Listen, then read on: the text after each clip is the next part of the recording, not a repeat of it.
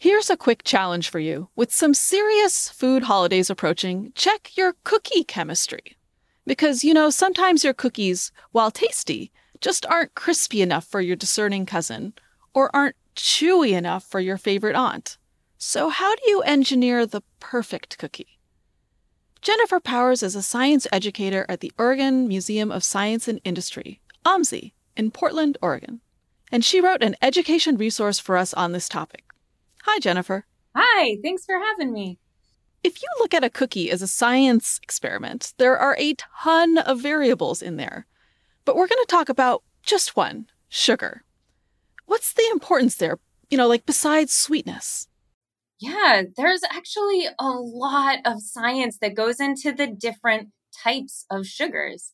And the type of sugar that you choose to put in your cookie dough, it's significantly going to change how that cookie turns out.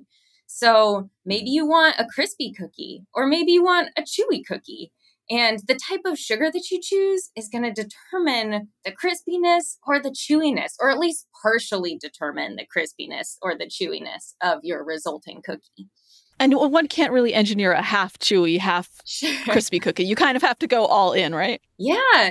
You know, you can always do a balance, right? And that's the fun of this activity is it's really about digging in and finding the cookie that works for you and trying things out until you get there. And who doesn't love making a ton of batches of cookies in order to find the best cookie for you, right?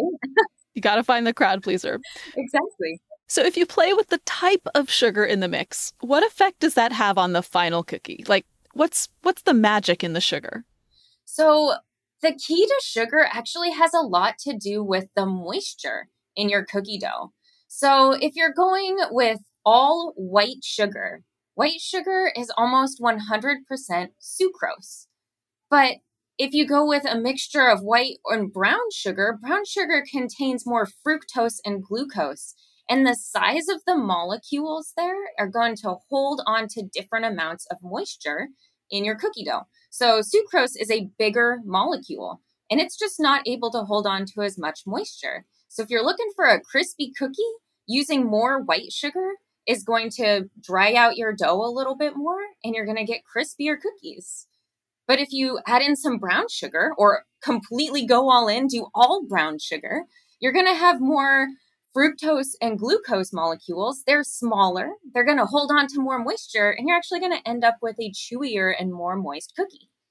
So you're describing a really cool tweak that we can make with the sugar we use in order to change the chewiness and crispiness of the cookie. Is that effect different from the one we would get just by baking the cookies a little less? You know, that's the fun about experimenting with the chemistry of cookies, right? Because we're talking about moisture levels here, right? Not really about sugar. Sugar is a way to change the moisture level in your cookie. And you're right.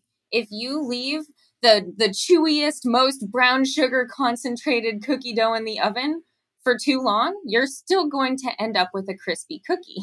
So it's a balance, right? It's a balance of finding the right temperature to bake your cookie at, the right amount of time, and the right sugar and other ingredients in order to come out with just the perfect cookie for you. So here's our challenge try this at home. Engineer the perfect cookie. Jennifer Powers is a science educator at the Oregon Museum of Science and Industry in Portland, Oregon.